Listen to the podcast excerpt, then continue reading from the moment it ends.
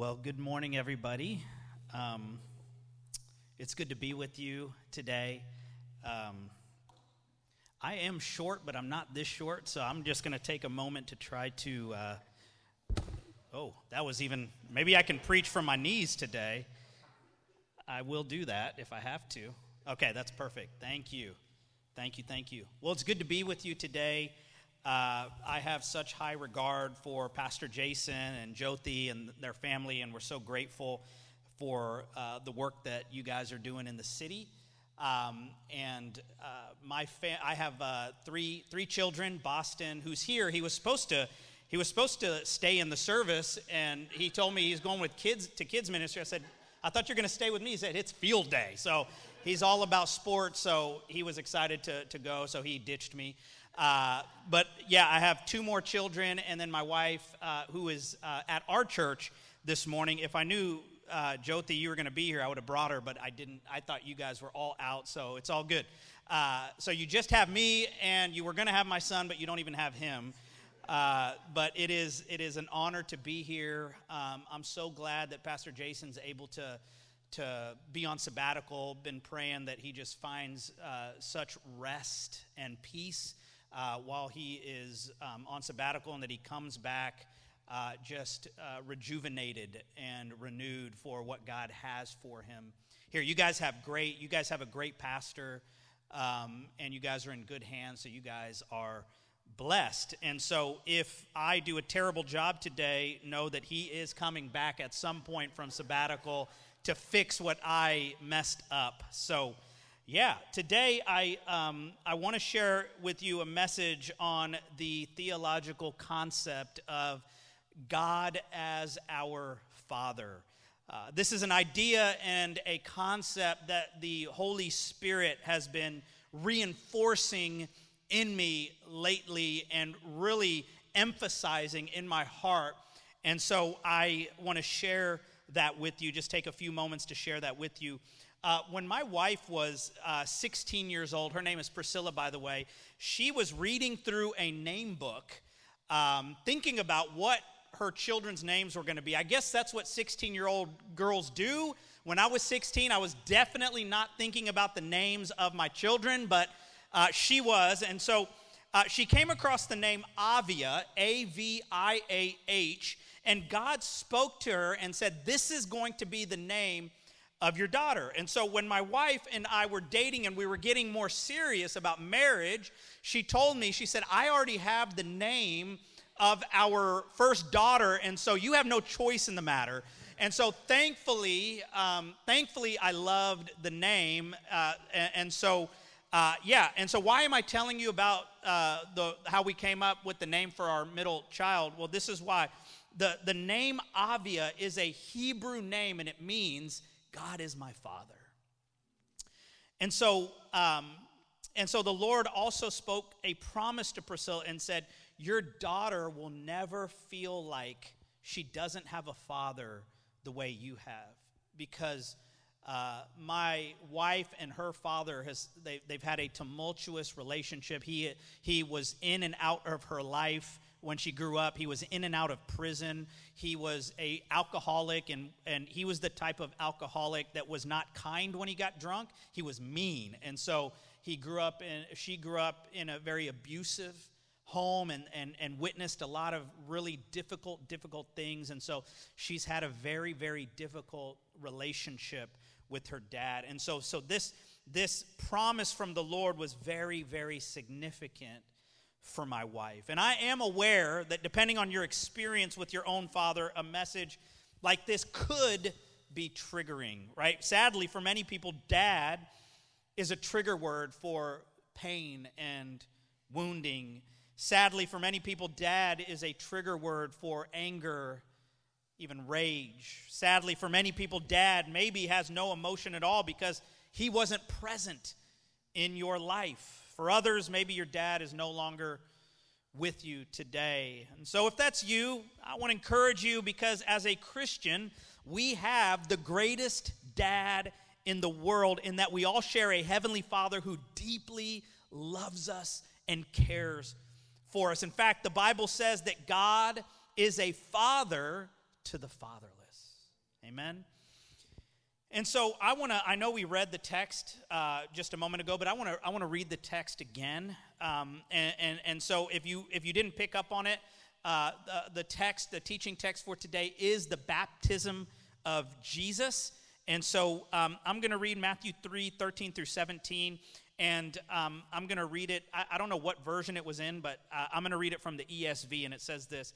Then Jesus came from Galilee to the Jordan to John to be baptized by him. John would have prevented him, saying, I need to be baptized by you, and do you come to me? But Jesus answered him, let it be so now, for thus it is fitting for us to fulfill all righteousness. Then he consented.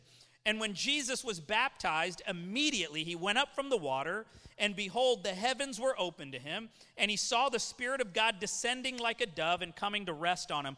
And behold, a voice from heaven, probably sounding like Morgan Freeman, said, this is my beloved Son, with whom I am well pleased. I want to I want to read verses sixteen and seventeen in the Message paraphrase because it's a really powerful rendering, and it says this.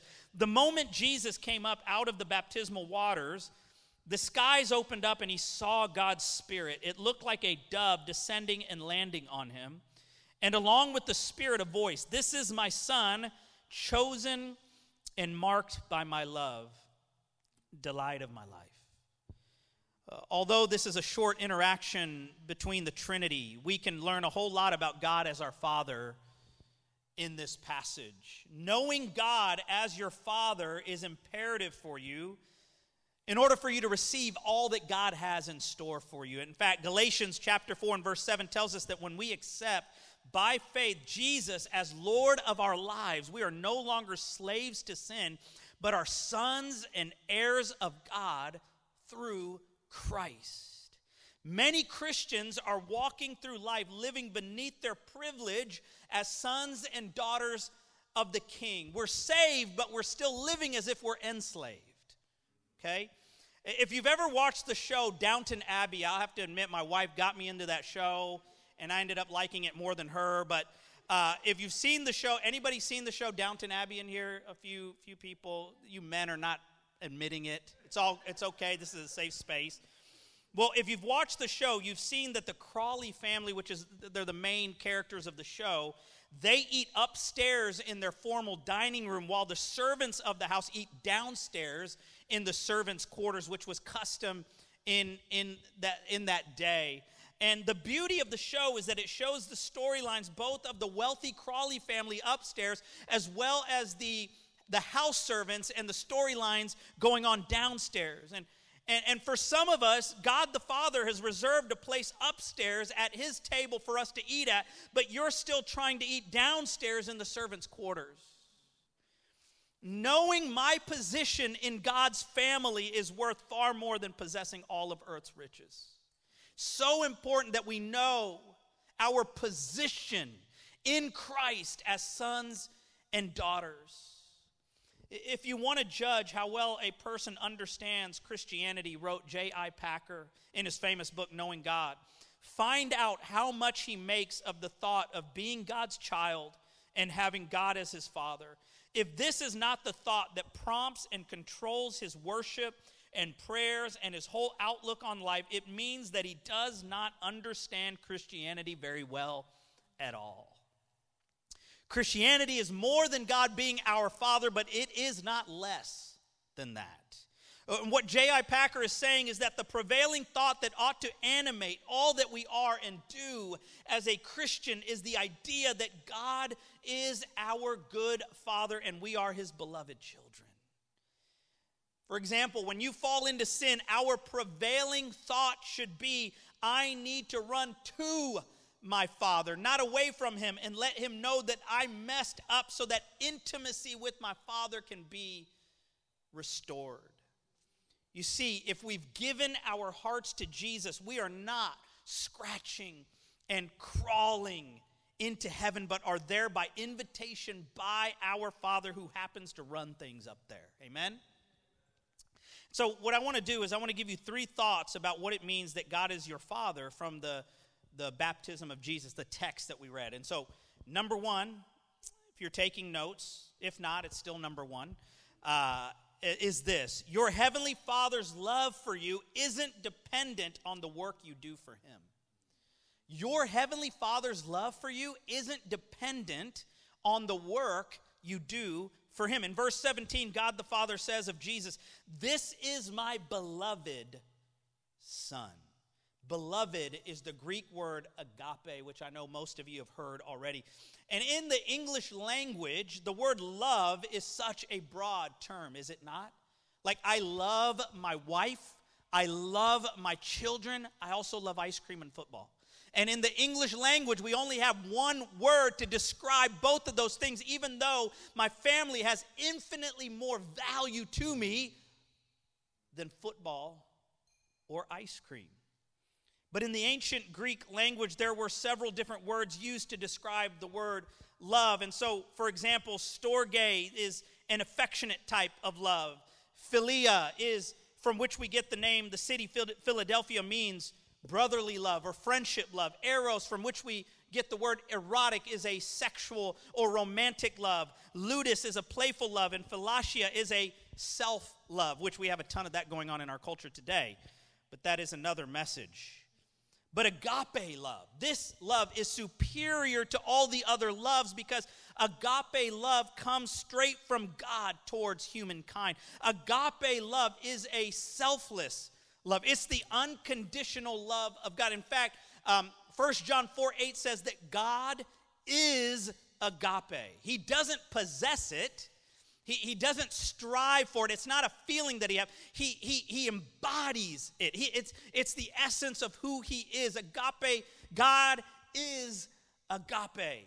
And agape in the Greek classics spoke of a love called out of one's heart by the preciousness of the object loved.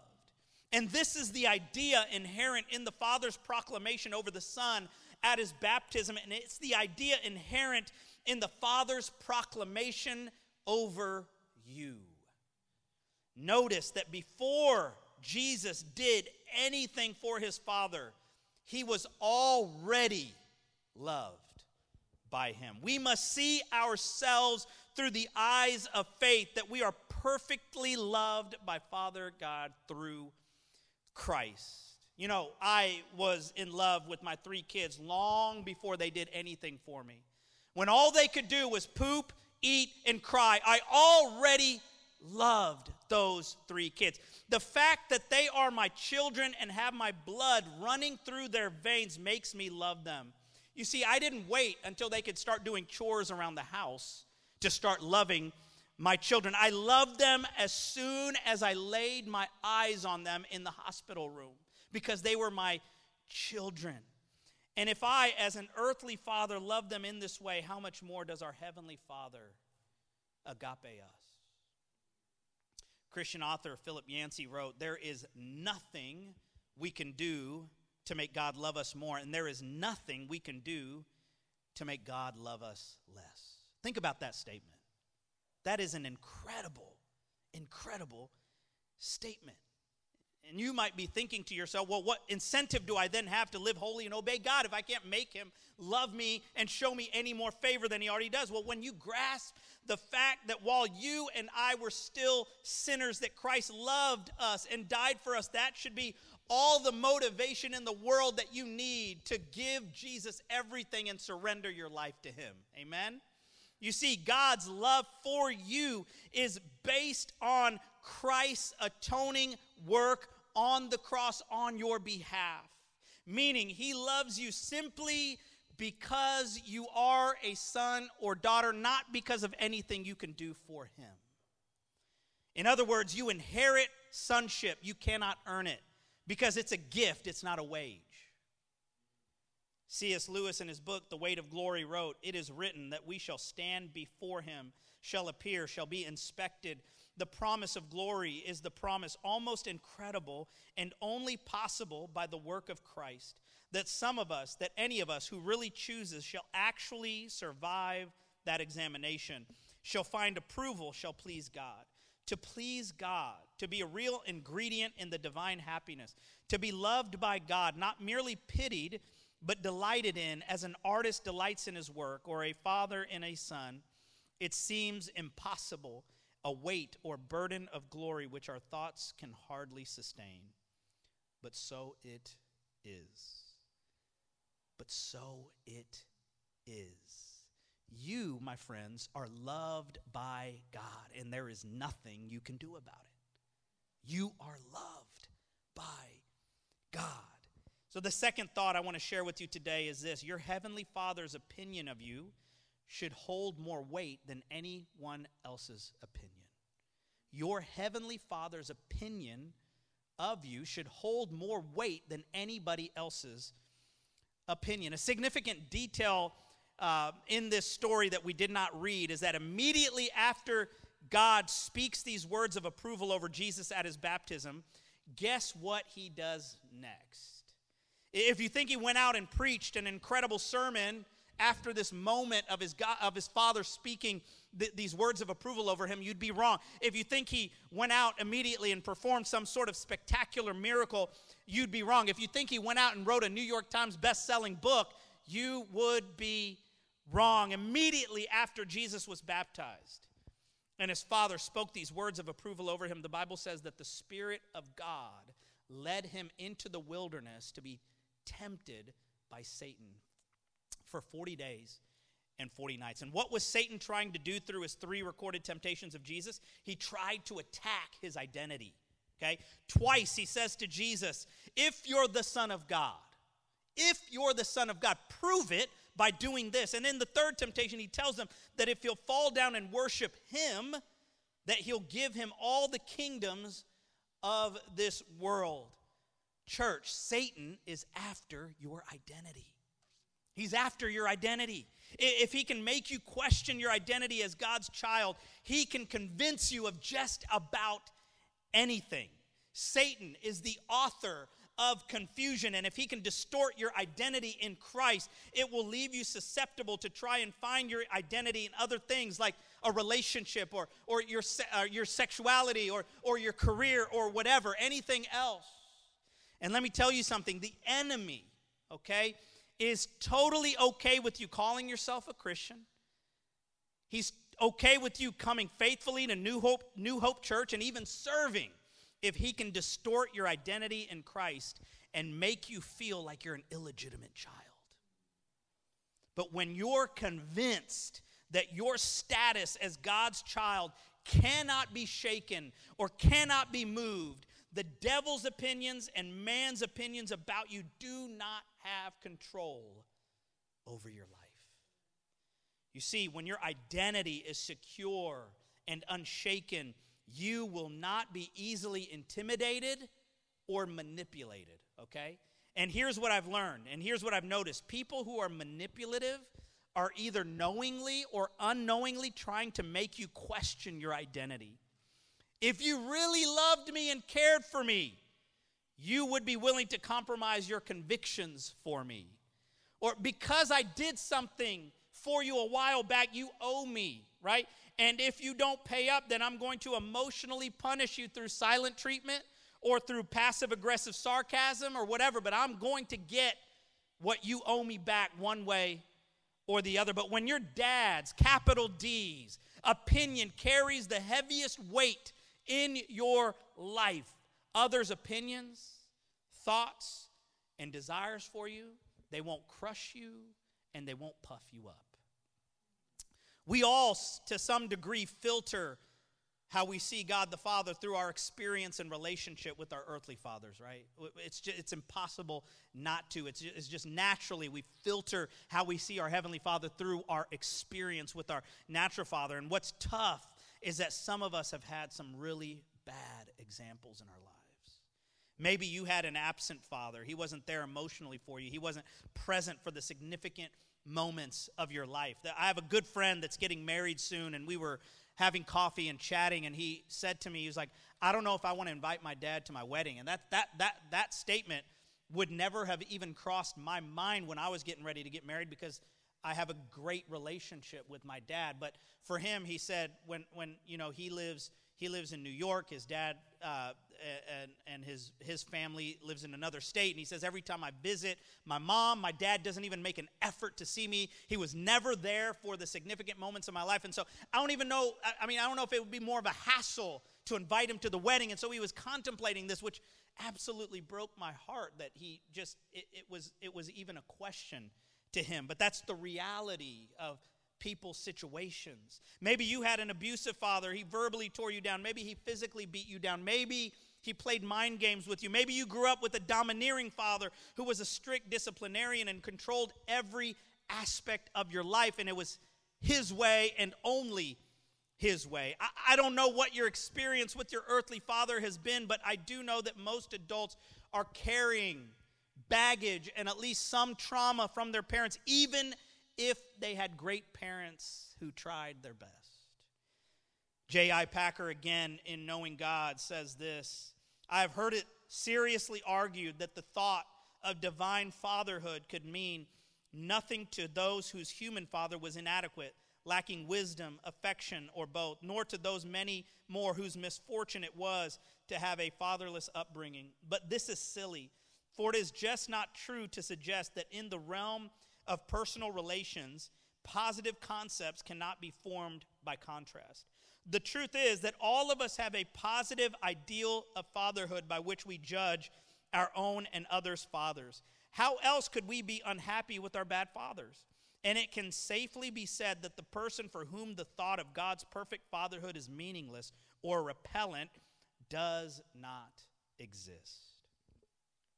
If you grew up without a father, I don't know what your story is here.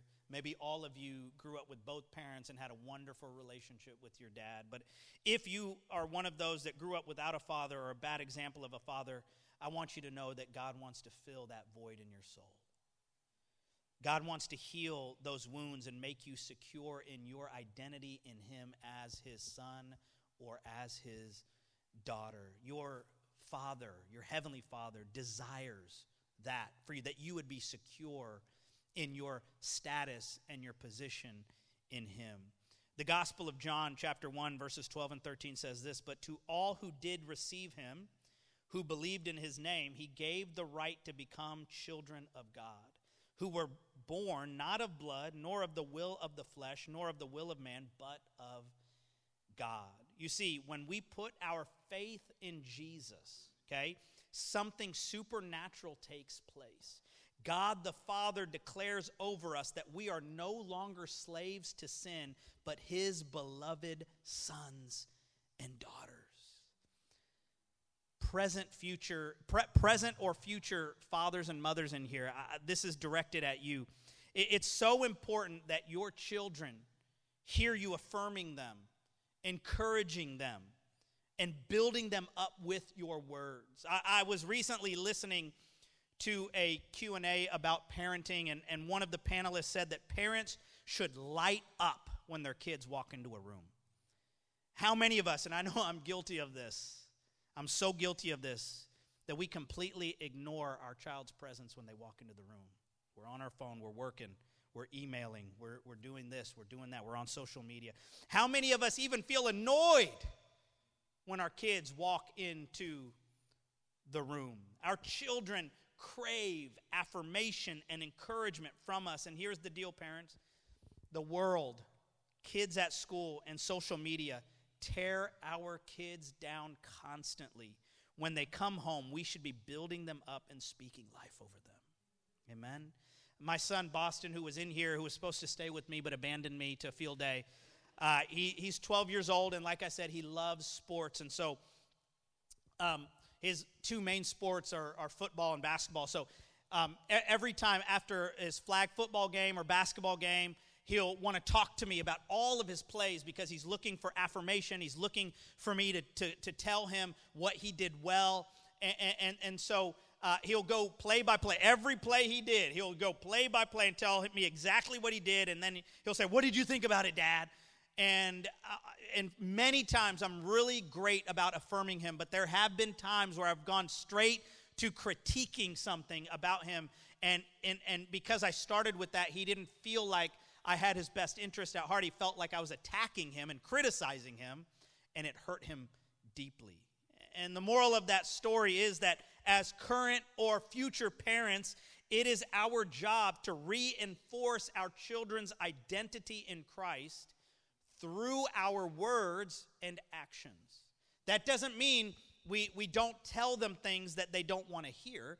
It, it means that, that the motive behind everything is re, we are reinforcing their identity in Christ. We're not, we're not destroying their identity. We're not destroying their dreams. We're not destroying them emotionally because we just we, we just want to we just want to come down on them, right? And this is this is just this is tough for every parent that I know, unless you know, yeah, every parent, unless you're lying, right? Um, and so point number three, my last point today is this. God's work or mission or purpose for your life should be an overflow of your sonship or daughtership, okay? God's mission, God's purpose, God's plan for your life, the work God has for you should be an overflow of your position and status as his loved child, okay? God cares deeply about what we do for him, but he cares even more about the person that we're becoming, okay? Uh, you, you, you know this, but there are a lot of people out there that are doing amazing things in the name of God publicly, but privately they're terrible people and lack character, okay? We've got to both become who God wants us to be and do what God has called us to do. It's not either or, it's both and.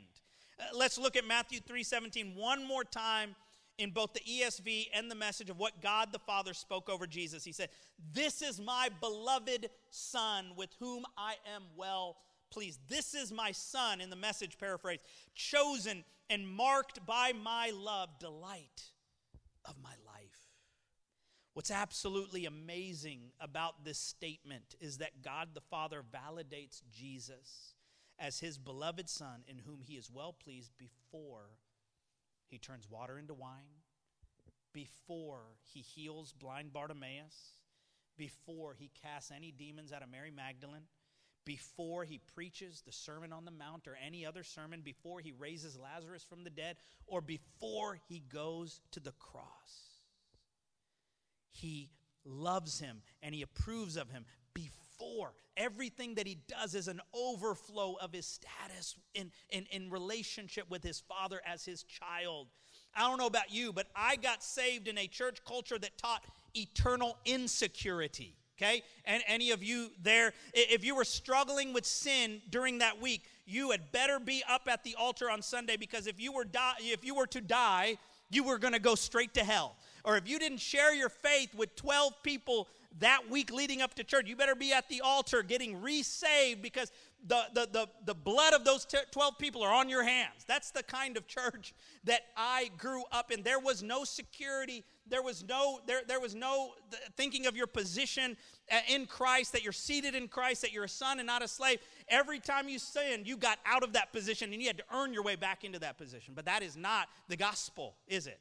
That is not the Bible. That's not what the Bible teaches. And, and you see, God the Father was trying to show us how he relates to us by modeling it with Jesus. And, and this always gets to me, because Jesus' mission in this world was an overflow of that status that he had as God's loved and chosen and marked child. You see, some of us in here, we are striving and working for God in order to attain his pleasure. But if you're in Christ, you already possess it. You are the delight of God's life simply because you're his son, simply because you're his daughter. He marked and chose you before the foundations of the world were established. God calls us to be hard workers. Don't get me wrong. He calls us to be hard workers, not to prove our worth to him, but because we are his children and want to glorify our Father and further his kingdom. Here's why this is so important for you to get. If your sonship or daughtership isn't secure, you will turn ministry into an idol. Or you'll turn the people God has called you to serve into idols. You will compromise biblical truth and standards in order to please people. When you are not secure as God's chosen, loved, and delighted in child, you'll minister to people and serve people in order to receive affirmation from them, not because you love them and want to share Christ with them or lead them or whatever it is. You're going to do it so that they can affirm an insecurity in you because you're not secure in your status in Christ. You'll do the right things for the wrong reasons. I'm almost finished here. Ephesians one, uh, verses three through six says this. Blessed be the God and Father of our Lord Jesus Christ, who has blessed us in Christ with every spiritual blessing in the heavenly places, even as he chose us in him before the foundation of the world, that we should be holy and blameless before him. In love, he predestined us for adoption to himself as sons through Jesus Christ, according to the purpose of his will, to the praise of his glorious grace with which he has blessed us in the beloved. That word adoption is the Greek word huiothesia and means to formally and legally declare someone who is not one's own child to be treated and cared for as one's own child, including complete rights of inheritance.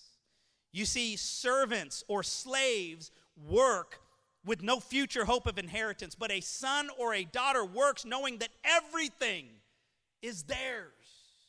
You are a son or daughter of God first. That is your primary identity, then a wife, then a husband, then a teacher, then a, a, a hedge fund manager, then a C E O, then a janitor, then a bodega worker. You, your primary identity is your, your, your status as a child of God.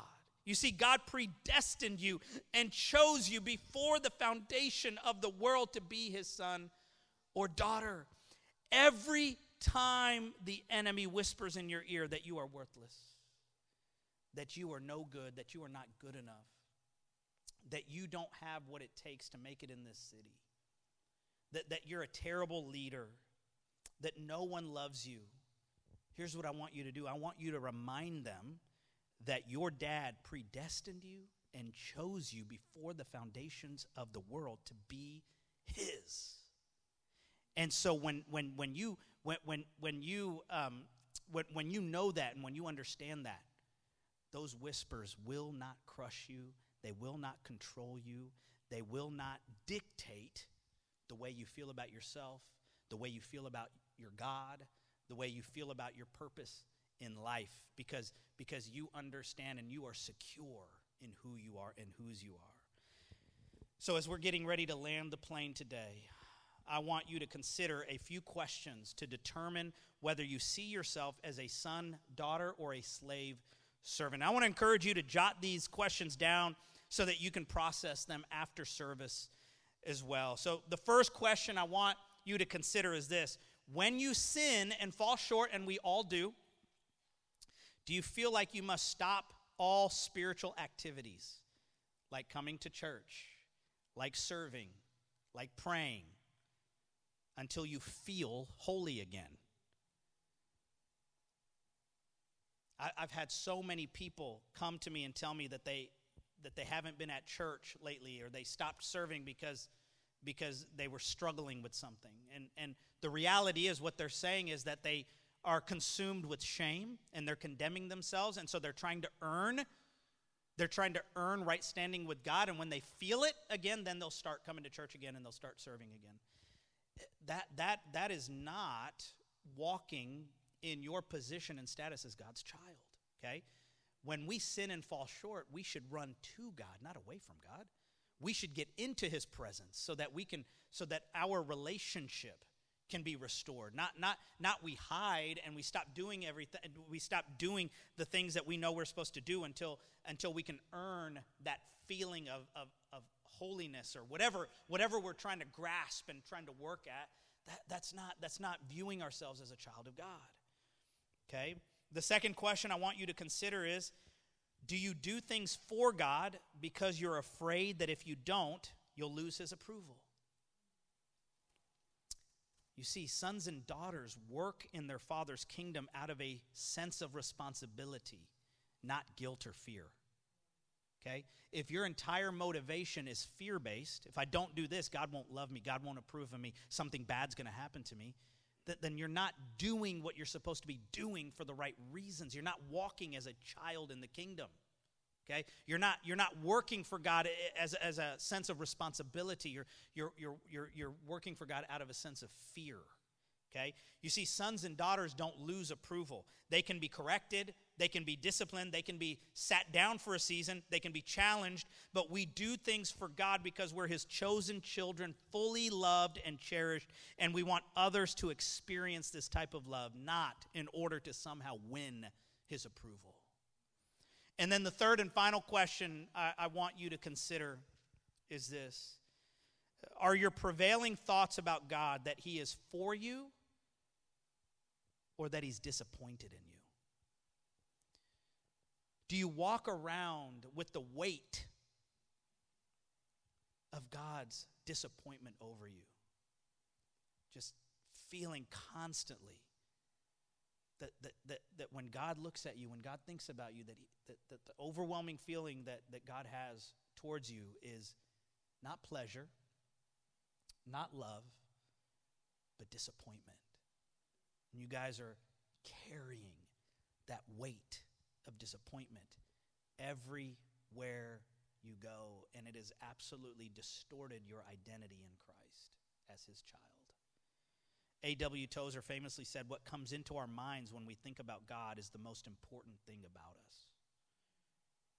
What, what, what comes into your mind when you think about God? Is it an overwhelming feeling of disappointment?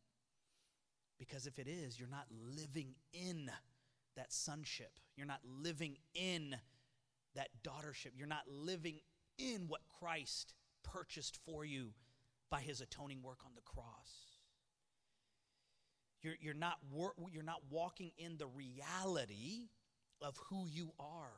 You see, you, you, instead of eating upstairs, you keep trying to bang the door down downstairs in the servants' quarters. You're not a servant. You're not a slave, okay? You're a son. You're a daughter. You're an heir, okay? We we are going to rule and reign with Christ forever, as uh, the Bible calls us co-heirs with Christ. Yet many of us are living beneath that privilege. And today it's time to stop. It's time to live in the reality of what God the Father has for you and what Christ purchased for you.